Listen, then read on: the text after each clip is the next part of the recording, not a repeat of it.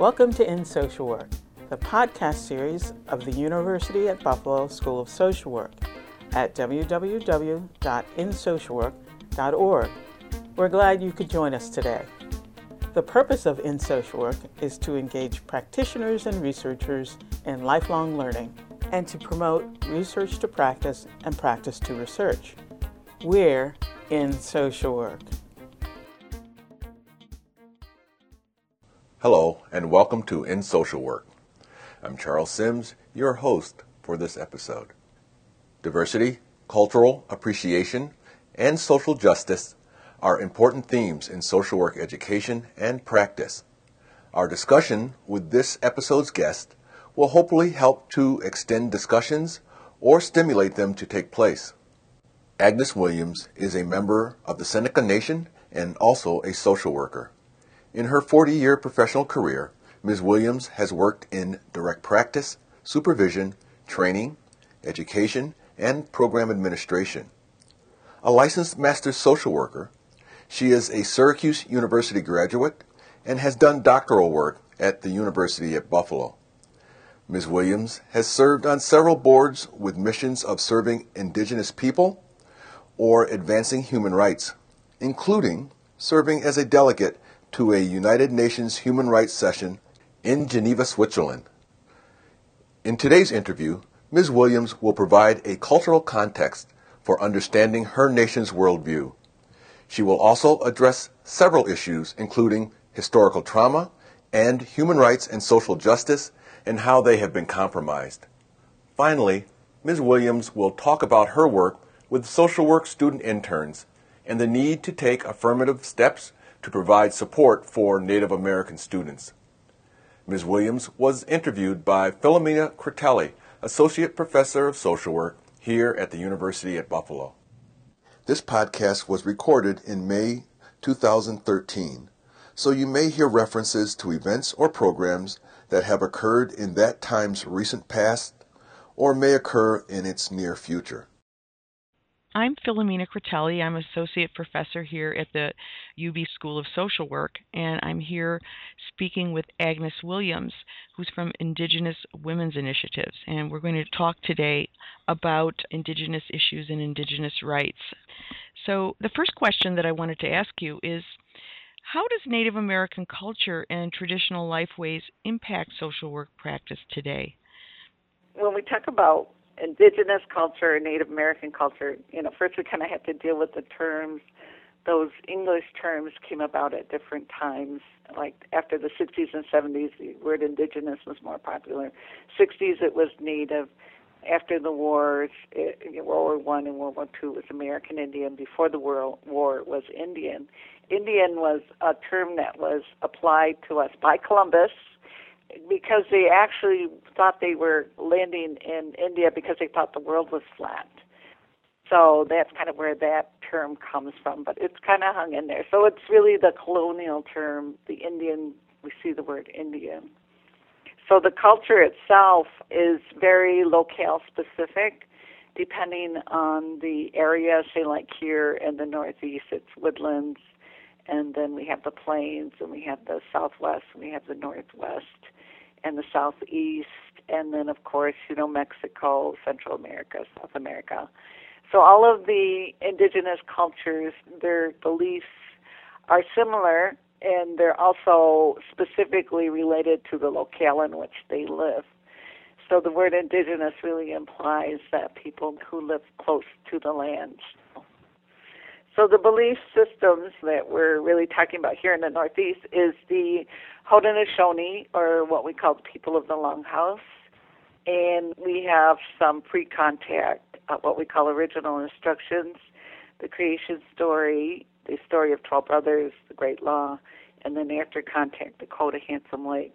So in each one of those, the original instructions, their beliefs or cultural values are basically the same, but they're specific to time and place historically and kind of retell and reinforce the same cultural beliefs. So in the first one, the cultural belief is really about our relationship to the world and the universe, actually, because there's a lot of in there. The Sky Woman falls, and and You know, many of the star people nowadays talk about Native Americans as being from Pleiades, the star system, which is on the Milky Way. That's to the next rung over on the Milky Way. So we're generally thought of as Pleiadians, And today, but in our creation story, is reinforced a lot of those same kinds of notions with the Sky Woman falling and then the creation of the Turtle Island, which is, we believe, is North America, and that relationship to the land and those original instructions that were given by the Sky Woman's grandsons. There were two of them, and they both had two distinct characters, uh, Skyholder and Flint.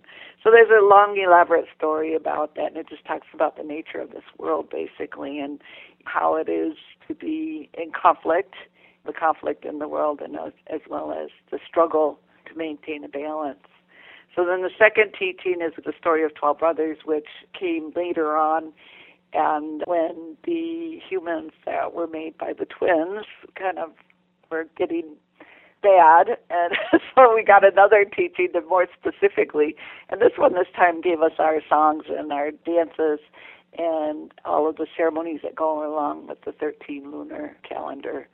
And we still practice those today in 21 longhouses across New York State, Southern Ontario, Southern Quebec. Original territory, the Haudenosaunee people longhouse, was from the Hudson River Valley to the Ohio River Valley. And so these are the things that we do in terms of rituals and practices. And we just finished, actually just had the thunders and the seed ceremony, and we're coming up on the strawberries once the strawberries get ripe. And so all of this is really about, again, our relationships to here where we live. Then the third teaching is the Great Law of Peace, which came at a time, a very dark time for the Haudenosaunee people. We weren't actually known as, well, we were known as people of the Haudenosaunee, but of the Longhouses. And is the Great Law of Peace.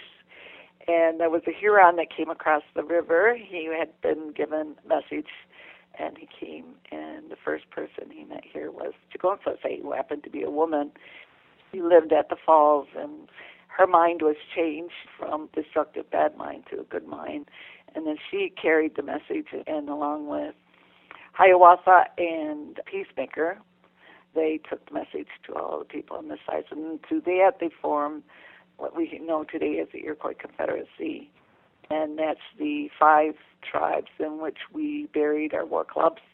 It was about 1912 AD, and they've actually carbon dated that. So we actually gave up the notion of war against each other, but uh, could band together to defend ourselves. So that was the third one, and the fourth one was the Code of Handsome Lake, which came after contact, and that really had to do with the consequences from the introduction of European culture and alcohol and Christian religion and gambling and and it was really a individual message, you know, like individual behavior with ourselves, how to be of a good mind and to be a sober good mind. So the Great Law of Peace actually was a group in our relationships to one another, and we formed the Confederacy. And during the creation story, we got our clans, which was our basic human organization before that, and then it was elaborated on in the third one, the Great Law. So these beliefs, you know, are still upheld. The Haudenosaunee were one of the oldest continuing governments in the Western Hemisphere. We still have our Grand Council Chiefs and clan mothers and people, faith keepers, and these 21 longhouses in this territory. So we, along with the Hopi and other, you know, Central American peoples, are continuing well, everything that you've just said, I feel there's so much of a kind of an interface with social work or what social work could be. And you mentioned in many of the stories the issues of the relationship to the earth and issues of spirituality. And these are huge themes in social work today. And the issue of the ecological like we use the ecological approach quite a bit the person and the relationship to the environment and i just heard so strongly a lot of these themes in what you just said and it just kind of struck me as how much social work could benefit from learning and embracing some of the cultural and traditional life ways that you Native Americans practice.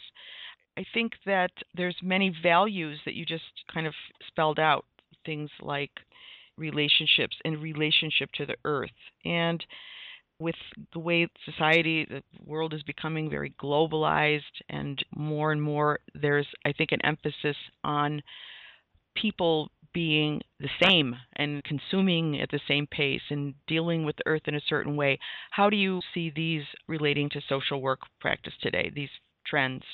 Globalization, the great consumerism, kind of wearing away at tradition and trying to more or less have the whole world really consume and behave a lot in the same way.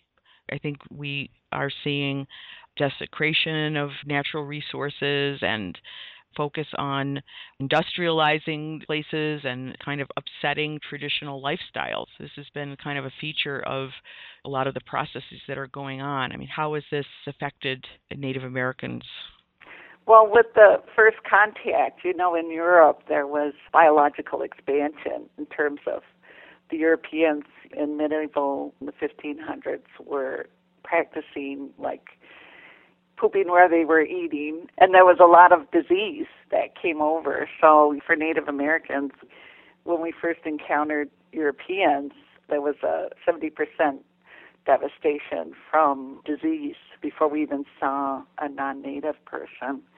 And all of these teachings and stories that we have, we always have prophecies and we always have messages about how things are going to go and and then the time is going to get really bad and specifically in each one of those like the first three talk about that the Europeans were going to come here and that especially in the story of 12 brothers they specifically said that when they were going to come here and that we would go almost extinct because of it because of the death and destruction that was brought from Europe so that being told, and it did come true with the biological expansion. And then because we did have the Great Law of Peace, our first encounters with the Europeans, say like with the people from Holland, we have this Two Row Wampum treaty, which really is our first treaty that really establishes our relationships with one another. And we're actually having this year a commemoration of that. The Two Row Wampum Treaty was first established in 1614. So we have 400 years. So we're having this 400 year commemoration. What we were to do with this on our part of it is with the two rows, you know, there's just these two rows, and it really talks about our separateness. And because we were in our original instructions really told not to engage into the destruction that is carried on by the Europeans. So in the Two Row Wampum, we were to stay in our canoe, and then the others would still be here, but we would respect one another and go through life and not disrupt one another's soul, basically. So the non-natives kind of have a term. They put together another visual, which is a chain, a three-link chain, and they talk about this renewal that is to occur, and they call it polishing the chain of friendship. So it was a chain of friendship. Two Row Wampum basically set up this relationship. And this year, we're doing a commemoration of that. And it's starting in Onondaga, which is the seat of the Confederacy, the traditional government.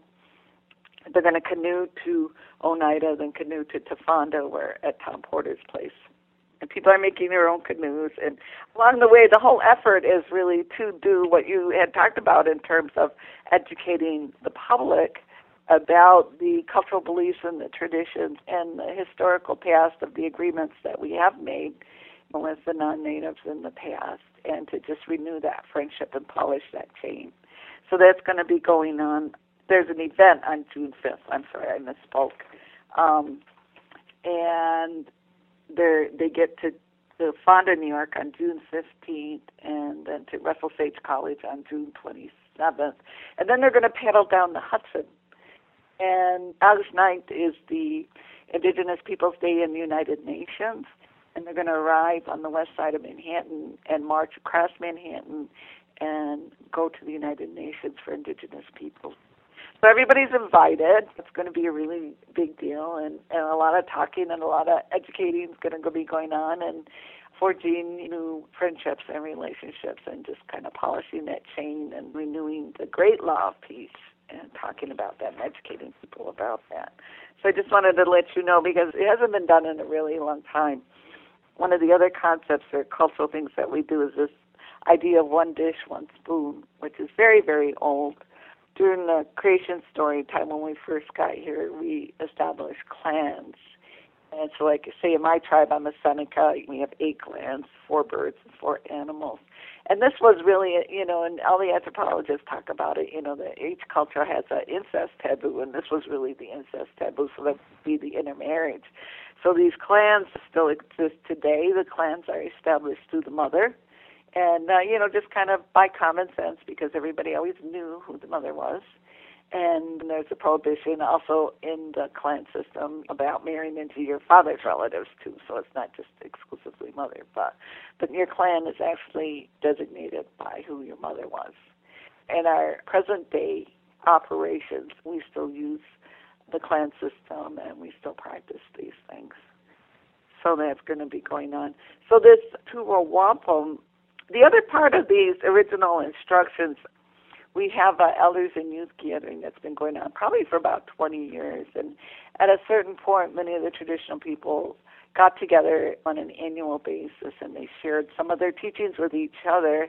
And it's kind of like this big puzzle, you know, North America, and it kind of all fits together. So many of the things that are talked about in, say, like the plains or the Southwest or the Northwest, Southeastern peoples Central and South America peoples are similar and coincide with the same teachings that we were taught. So, hence, when we got to the UN in 1977 and found out that we weren't allowed there because we weren't considered human beings, we were only populations, and it's a nation state organization that the indigenous people have been meeting since then and at the UN without a voice because they're not a nation state and then in 2007 we gained recognition as people and having human rights. So that's a really big thing. But it took 30 years.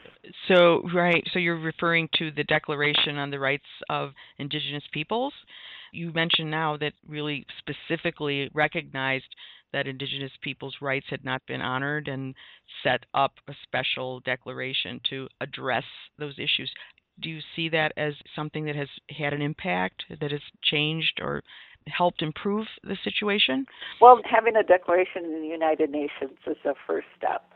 The greatest impact is on being recognized as human beings because before that we're considered populations and weren't afforded human rights. And the origins of that notion really go back into Europe and uh, actually into the Vatican from your homelands and the idea of Christendom. And for the Pope and the Vatican ruled for many, many years. And then by the 15th century, when, say, the Lutherans started and the Brits started with the Church of England and all these other groups started to break away, there was also this whole trade routes to the east and conflict between the different countries in Europe and the Vatican or the churches to kind of weigh in on those things. They established in the 15th century the papal bulls there's a papal bull for Africa. There's a papal bull for North America. And the papal bulls basically said that any Christian had the God given right to kill and take the property and land of any non Christians they encountered in their explorations. So that papal bulls was used to begin this horrific, especially by the Spaniards here in the Caribbean and North America, and then became the basis of the land claims so the basis of the land claims then it morphed into the U.S. law of the doctrine of discovery. So what we see today is there have been two recent decisions uh, in a 2007 decision, Sherrill, the town of Sherrill versus the Oneidas, in which the court ruled because of the doctrine of discovery that they ruled against the Oneidas. And also with Grand Island, New York the decision. They used the doctrine of discovery. It was a land claim? Yeah, the Haudenosaunee land claims. So the legal arguments are around you were conquered, just give up and become American. And which is what I hear when I go out and I talk to church people. I get yelled at a lot. I think underneath it all, you know, really talking about human relationships and people, it's really about the Western European notion on cultural value for dominance. And after the Declaration 2007, in the United Nations Permanent Forum on Indigenous Issues, for this year they're talking about violence against women, but last year they talked about the doctrine of discovery. So everybody came and testified, which we have been doing for the last 30 years we've been crying around and whining and you know wringing our hands and complaining and so finally we got the UN Declaration on the Rights of Indigenous Peoples. Now there has to go the next step for that in the UN is for it to become a convention. And it also needs to be adopted on the grassroots level. So what we've been doing in terms of public education is to educate the public about rather than just saying, you know, here's all our problems, we also bring the Declaration to say this is what we want. We want human rights, and we want collective rights, and we want prior, free, and informed consent before anything is done to us on our land. We want to have some say in, in what happens. So you're really saying that the declaration is a beginning, but there's a lot of work that needs to be done to really make it binding in terms of a convention. And it sounds like there's a lot of education that needs to be done when you're saying that even in the community, people who are, I suppose, if they're church people, they care about other humans, but they're still kind of ill informed about indigenous rights. Well, there's the whole value in Western culture, and especially with the colonizers, people who have colonized, continue to colonize, or continue to globalize. The globalization started when Columbus first hit the shore. It's out there, and it's this whole value for it's all about entitlement, supremacy. It's the basis of white supremacy. It's the notion of that domination is natural, a natural thing in this world. And this is really what we're up against you know, when we talk to people and try to educate people, because a lot of people like to believe, you know, that they are the winner and and they're, you know, what they, you know, what's going to happen in their locale is going to happen because they say so, and it doesn't. They really don't take into account any indigenous people's um, right to have a say about our own future or our right to exist so and that's reflected in the media. We have this invisibility. We have a generic problems with identity. We're given a, like a generic Indian identity, and then everybody globs onto that, and it's just misrepresentation and misinformation right down the line. And uh, the sports teams with the mascots, and just you know, it goes on and on and on. The English literature, you have people writing fiction claiming it to be Indian native literature, and it just the misrepresentation is just rampant throughout American culture. So what basically American culture does is, with any ethnic groups, they'll take one aspect out and then they'll turn it into something American, which they lose the context, they lose the history, and they turn it into something that they want because they believe they have the right to do that because they're American. So that's the big problem, and that's when we try to educate people. That is like you know, that's the first thing we get. Well, who are you to tell us anything? That's kind of what happens. So there's a lack of understanding or embracing of that there could be another worldview, there could be another way of looking at things. Because I mean, I'm struck by you talking about the message of relationships to people, relationships to the earth, of balance of the destructive bad mind, something that is oriented toward peace. These are all things in my book that we need more of as a social worker and a person that supports human rights. So I guess I am making a comment rather than a question, but I don't know if you have any thoughts about it. In this particular point in history, where the earth is being threatened with climate change and all these things, why won't people listen? I mean, I think there's some very important messages that come out of your culture and worldview. So I don't know if you have any comments about that. I mean, when we think about just a lot of people are concerned about the environment and what is happening there. And some of these teachings, I think, have a lot of relevance. Well, the environmental problems are at such a gross state today that there's new Indians. Everybody's an Indian nowadays when it comes to environmental degradation. So it's not just us Indians that don't have prior free and informed consent. It's all people. We just had a meeting at the West Valley nuclear waste site, and they have big pools of water that they use to cool these reactors, and they release that water into the Cattaraugus Creek, which flows through since 1964, flows through our reservation, goes into Lake Erie, and goes into the water intake for buffalo. So people, you're all drinking irradiated water, and there's no prior free and informed consent of when they actually dump that water in there. And then when there's flooding and erosion, it happens again. So there's a whole issue of clean water for everybody. The Great Lakes are really suffering from all of the chemicals and the pollution that have been put into the Great Lakes. And we have a real specific calling here in this region in the Northeast because of the Great Lakes, because there's no other place like that in the world that has these freshwater lakes. So we're all really called upon not only to by saving ourselves to save everybody else. So it, we're kind of we got full circle back to the one dish, one spoon. And finally, we've been labeled terrorists in the 60s and 70s. Uh, J. Edgar Hoover had the COINTEL program, and we were labeled terrorists, and we were all rounded up and spent the next 30 years in court. And uh, Leonard Peltier is still in jail. What we found out about the shootout that he was involved in is that day the tribe had signed away one eighth of the Badlands because the governors in that region had decided that the Badlands were going to be a national sacrifice area for storing nuclear waste. So we have these huge policies and governmental actions. And I talk about the nuclear stuff because I think it's the most extreme and most dangerous thing that challenge that we all face today environmentally. The cat's been out of the bag, and the ego and the pride of, of the policymakers will not allow them to say that it's a failed industry.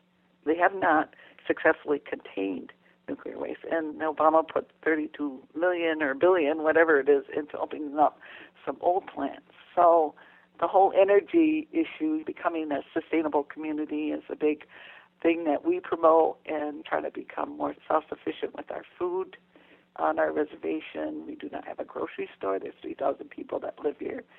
And the development of the first and second world is dependent on the underdevelopment of the third world, the working class, the workers, the low wages, and the undevelopment of the indigenous people of the fourth world because it's all our natural resources. So the land U.S. title does not exist for 70% of the land in North America, and most of the natural resources are on Indian land. So we're really facing this really huge confrontation with Idle No More and the Canadian tar sands and all these environmental issues that are coming up because primarily as indigenous people we're the first affected because we still live close to the land. Yes, yes. The environmental racism and degradation is really a lot of times targeted toward communities that are quote unquote marginalized. So I think you made a very important point. And you've talked about a lot of the different social problems and social issues. They definitely are in the domain when you said the one dish, one spoon. I like that metaphor because we are all in this together, and social workers do treat symptoms and address the causes of social problems. Could you talk a little bit about what a trauma informed and human rights perspective looks like for social workers who work with Native Americans? Well, we've talked about the cause of these problems, so now we can go to the symptoms. So, after contact, we had U.S. policy that forcibly removed us from lands, put us on reservations, which limited our hunting and gathering and our ability to feed ourselves. As a result, the reservations, the subsequent policies of and the boarding schools, which came right out of the Department of War and military style, where children were forcibly removed from their homes at age five, not to return till 18 years if they did return. And here on my reservation, we had one of those boarding schools. It was the Thomas Indian School. So our community is very diverse because many people that live here at Cattaraugus are not Senecas. And it really creates a real interesting dynamic for us because this is the home that they've known because they grew up in the boarding. So there is uh, kind of that uh, captive syndrome thing that goes on because you'll find many people that will find the best out of the boarding school experience in order to carry on. so you know all of this stuff is going on, and it, it's all been U.S. policy, and it's still in place. It's still in people's thinkings and regards. The whole idea of Christendom, the dominance of the Christian faith, is really being challenged in, as we all know, in the Middle East. They've been fighting there forever. Unlike here, we weren't really fighting on that scale until the Europeans arrived. So this war that has been going on, this war behavior, is really part of the American psyche. It really is the mental health. It is part of the mental health issue and crises that we face today. So, treating symptoms, we were dying off till 1900. We were going extinct as a population of people. We've only had 100 years of physical recovery. Our average life expectancy is 54 years old. We have high rates of heart disease, sugar diabetes, and cancer. And these are all stress related diseases. So that's what trauma informed care looks like on a reservation. The historical trauma is really still impacting and experientially with each generation multiplying so that the impact is multiplied and hits each next generation. We have very high rates of suicide Native people. So we're in a recovery. We're in a physical recovery in terms of our health. Social problems, social work. We just recently, here on our reservation, they decided to start a social work department and hired a PhD social worker. So that's interesting because the tribal governments who are elected have the tendency to hire non-educated people. So we're kind of just now moving into a phase where uh, there is a recognition for the need for skilled, trained professional people to work on some of these problems. So we do have some foster care recruitment. The generation following the boarding school generation, of course, is the adopted children raised in boarding schools have no parenting skills and consequently lose their children to foster care and adoptive systems. So there's huge numbers of children, adults, who don't know who they are. They know they're Indian, their skin is dark, and they have no idea of who they are. So then you have a mental health crisis on your hands. That's that experiential multiple symptoms with each generation just occurring as we speak. There are some social workers that work on it, but on the different levels, like maybe on a micro level, but the, the meso level, some family treatment, most of it's individual treatment, some family treatment. I know our group, the Indigenous Women Initiatives, was one of the few macro placements for social work we can maybe move to that, but it sounds like in the situation of indigenous peoples, the interface of human rights violations and trauma are just so present. In terms of your recommendation for social workers, you were talking about treating some of the symptoms of the health disparities and the health problems. If you kind of hint that it's very important for people to be connected to their history in terms of a trauma informed and human rights, a whole part of the human rights framework is that these are rights, they're not needs. It's a right to have access to your culture, to know your culture, to preserve your culture. And you were talking about how that was robbed from people and has created intergenerational issues that the community is still facing and social workers are still facing. Well, at the Indigenous Women's Initiative, I picked the ecumenical area because of it includes the religion. I've worked for 35 years in social work in different arenas, and I chose the ecumenical arena because it did include the spirituality. It did include the religion, which is the basis of our cultural values. So I was thinking, these people, of all people, should really want to know and understand the basis of survival of the human race, no matter what or who you are. It is your spirituality. It's the only thing that's going to get you through all these monster social problems that occur. So going into the ecumenical community, we were first talking about the doctrine of discovery. Last year, five of the uh, national churches, the World Council of Churches, the Episcopalians, the Methodists, the Unitarian Universalists, and the New York Quakers all repudiated the doctrine of discovery. So this is what we're asking, looking for a few good people in the churches to take it through their church to repudiate the doctrine of discovery and to begin to address this notion of dominance and the justification for conquest of indigenous peoples. So the uh, Sisters of St. Joseph have stepped up in the Catholic Church, and they were just appalled when they found out that this even existed in their church. So they are beginning a campaign to take it to their national level. We had a meeting at uh, St. Joseph's University Parish where we invited area churches to come and hear about the doctrine of discovery. There's many DVDs, Steve Newcomb and Robert Miller, professors that have done extensive work on the doctrine of discovery, dismantling it anybody can go on the internet to find that out. Um, people get so overwhelmed and frustrated. It's always like, well, what do you want? So then we pull out the Declaration of the Rights of Indigenous People. And from there, we can go to the local issues, what's going on, which is, of course, taxation without representation, no economy. We don't have a grocery store. We just recently started a farmers market on our reservation as we have no grocery store for a community of 3,000 people. But that's because we're not supposed to be part of the development. We're only that's the thing that I found in my 40 years of social work. It's mostly when people meet you and they find out you're an Indian, they will say to you, "Oh," or they will think, "Oh, what can this Indian do for me?"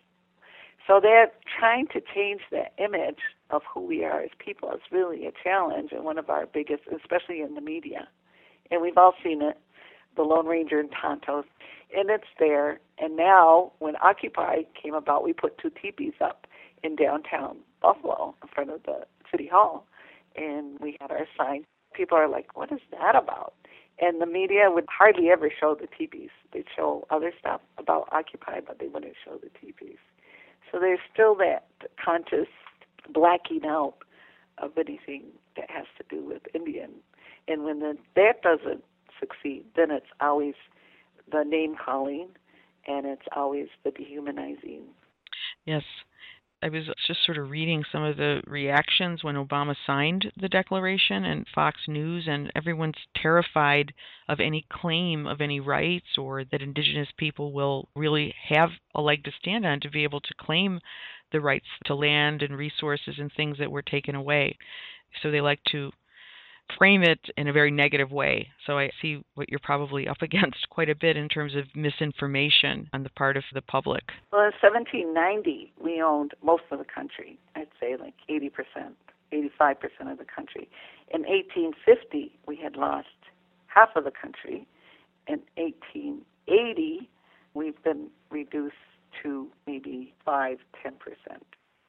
And this was all policy, this was all deliberate, this was all planned. And it really was about dominance. People believing that they have the right to dominate others.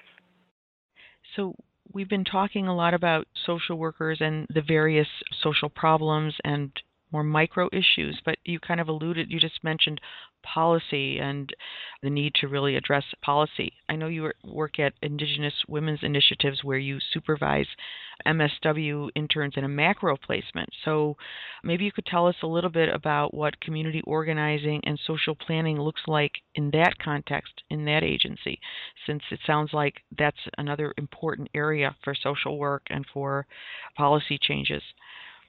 Well, one of the things that we've been working on is called World on Your Plate, and we have this on Columbus Day weekend at Daemen College. We've had it for 10 years, And it's really bringing in a lot of the environmental issues, the ecumenical issues, the economic issues that are facing people today in America and in Buffalo.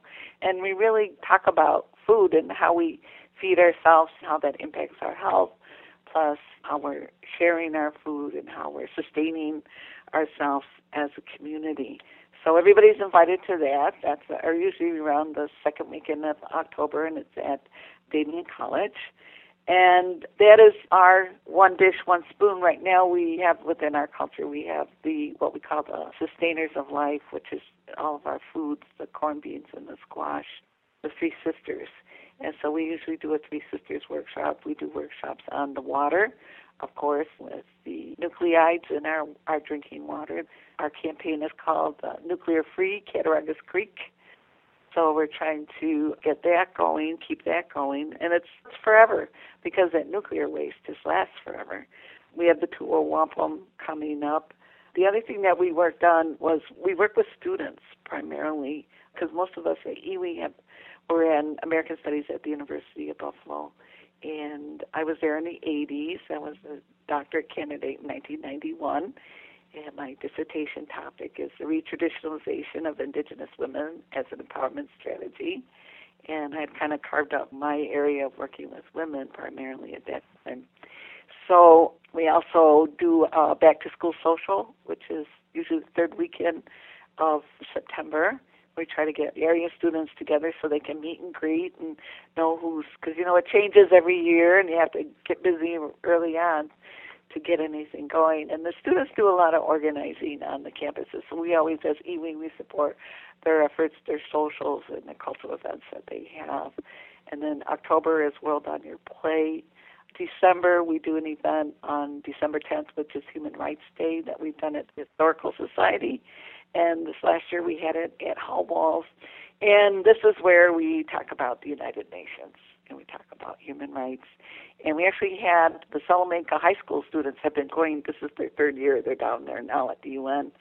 And uh, last year they did a testimony on the doctrine of discovery. The first year the testimony was on the Salamanca, uh, the taking of the lands, and the Salamanca lease, the Dam, and uh, how the communities were devastated and relocated for the Kinzua Dam without any prior free and informed consent. So the students testified on that two years ago. Last year they testified on the doctrine of discovery. So this last year in December we showed their DVD of their testimony and the students came.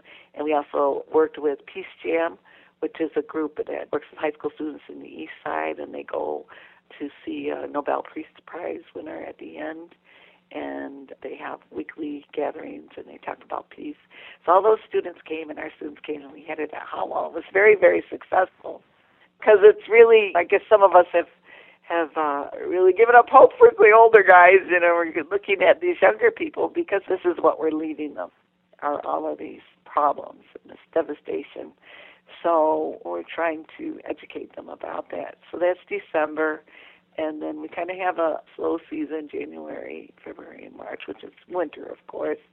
And then we've had the farmers market project on the reservation this year. So that's the things that the macro student worked on. We hold a monthly talking circle, which is a way to follow up these kinds of talks and any of the events that we have to continue the dialogue. It's open to the public. It's always the second Thursday of the month at 1272 Delaware in Buffalo at the Network of Religious Communities. At 12 o'clock, we share an organic snack, and then we open the circle at 12:30, and it usually lasts till about three. And a lot of people come and give their announcements and talk, and we use uh, traditional smudging and the talking circle use an eagle feather to show who's talking so that people don't interrupt. There's no crosstalk. That's the hardest thing for most people, no crosstalk. So that goes on. We've been doing that for like eight years. Then we have a singing group, a youth group that we work with as well, and then interface with all the other Native events.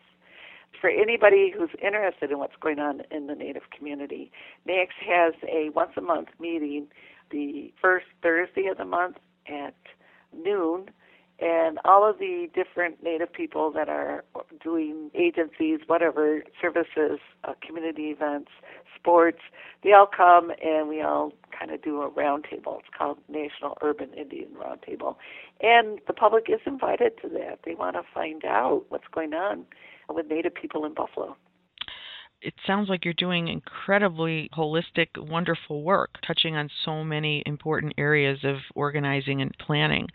And you mentioned that you are supervising MSW interns. I'm assuming they're either non Indigenous or some of them are Indigenous or? No, non Native, because the UB natives are really underrepresented in the School of Social Work. And there's been a few initiatives, but nothing that's really produced a native core of social workers that can come out of the school and go to work in the Native community. Yes, that's exactly where I was going with this in terms of the underrepresentation of Native Americans in the School of Social Work. Why do you think that is, and what do you think the school and faculty can do to try to increase the presence of Native graduates at the School of Social Work? You mentioned that there was a PhD social worker that was hired on the reservation. I don't know if that person are they a UB graduate? Maybe you could talk a little bit about that. Yeah, June Van Every graduated. She actually came to the talking circle and said she wanted to work on something. And then recently, Pat Shelley, who I was working with in women's studies in the 80s, who is now in the School of Social Work, she has an initiative that she wants has asked us to join her in called the Native American Pipeline and we really are trying to recruit June because June is wanting to do iwi work, and that's how we kind of run iwi is when people come to us and they have an initiative, and then we talk about it and see what kind of resources we can help them put behind their initiatives. So the pipeline, how might that work? I think you're talking about trying to create a pipeline of students. I don't know, starting how or when to kind of help? Think it's outreach to Native American to colleges primarily for the graduate school. That we are going to the colleges where there's higher numbers of Native American student enrollment and talking to them at their meetings and their groups that where they gather and the different teachers that are there. Buffalo State has a very good program and they've had several undergraduate social work students graduating from there. When I went to school, I was the third Native social worker in New York State. I went to Syracuse, the class of 1973, and the two other social workers, Alma Patterson, who's from Tuscarora, she was working for New York State, at the only one position that New York State has for Native American Services, and she had that position. And she would come to the school and search me out and take me to dinner and how are you doing and kind of do the assessment to see whether I was at risk to drop out and talk me back into staying in school. and the other was Muriel Lewis, and she was Onondaga, and she was actually very close to Syracuse, so she used to come pretty regular and call up, say, let's go out and eat, and see how this is. And then in the school, I had the Episcopal bishop's son, the Episcopal bishop of Buffalo at the time in the 70s. His son, Walter Higley, was my advisor in the school social work and he was really the one that you know whatever happened he was always in there and it was pretty intense individual work to keep me in school and that's what it takes you have to have funded personnel to work with the native student and to really hang in there with them and help them get through these programs Yes, I can imagine. I know you went to school. I actually went to school back in those years too, and I would say that the curriculum, I don't know how you know, I hope we're doing a better job, but I think maybe some suggestions on how to improve our curriculum to meet the needs of Native students. I mean, I don't know how it was for you when you went to school in terms of the content that related to Native Americans. Well, in terms of the macro work at Syracuse, that was the days when we were protesting the Vietnam War. And we were all in the streets with our Upward signs. And we all marched and we all sat in front of the TV waiting for our male counterparts' number to be called. And then remember, I worked in the dining hall. I had to work to be there. And I worked in the dining hall, and the one guy that got number one, as soon as he walked in the dining hall, everybody just started shouting, "You're number one! You're number one!" so you know, at the times they're so different. The kids now don't really have a concept of being drafted. They don't see the results of Desert Storm They don't see the results of all these wars that are going on.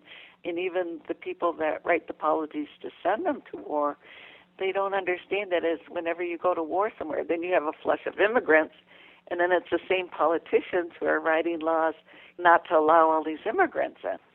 So it's kind of like, wait a minute, you guys, you got to take some responsibility here for what you do.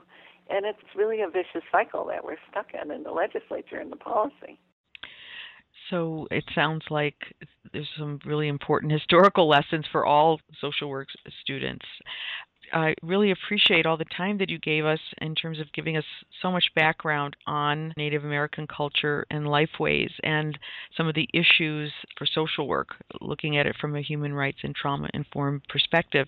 I don't know if you have any final comments or anything you would like to close with. Well, I just want to let everybody know that we're still here. Our populations are increasing, and there will be more students I think the whole thing of us going extinct a hundred years ago really has to do with why we're partly invisible and why you don't see that many Native students. But uh, really looking for an effort and a commitment on the part of the University of Buffalo School of Social Work to Native people, and especially because we are the ones that have been here. What's significant about the Haudenosaunee is we're on original lands, so we have a very different and one of the most um, powerful legal arguments in the United Nations because we are still on our original land. I guess the recognition, you know, in our tradition we have this protocol of whenever the people gather, we do this Thanksgiving message, and there are 16 parts to it, and each of those 16 parts has three aspects. And the first part is acknowledgement, and uh, that's because it is so important to be acknowledged. As social workers, I'm sure everybody can identify with that. And this is really what we as indigenous people suffer from is not being acknowledged that we even exist. And then things being done behind our backs without our consent to undermine our existence constantly. It's a challenge, and I'm just hoping that there are some social workers that will pick up the baton. It's like a relay race, you know. There's a few of us for a certain time will go out there and we're getting to the point where we've got to pass the baton on and encourage some of the younger people to pick up these causes and to make these kinds of social change. Well, thank you so much. I think you just made some excellent points and drove home the real need for more Native American students in the School of Social Work. And I think you gave us a lot of important food for thought. So I really want to thank you very much. And I know this is going to be very beneficial to our listeners to get a much better background in these issues. So thank you very much. Well, thank you for inviting me to do the podcast.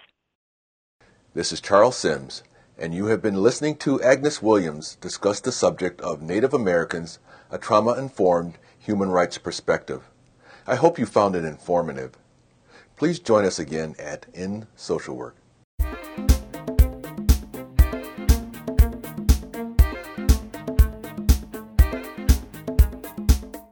Hi, I'm Nancy Smyth, Professor and Dean of the University at Buffalo School of Social Work. Thanks for listening to our podcast. We look forward to your continued support of the series. For more information about who we are as a school, our history, our programs, and what we do, we invite you to visit our website at www.socialwork.buffalo.edu.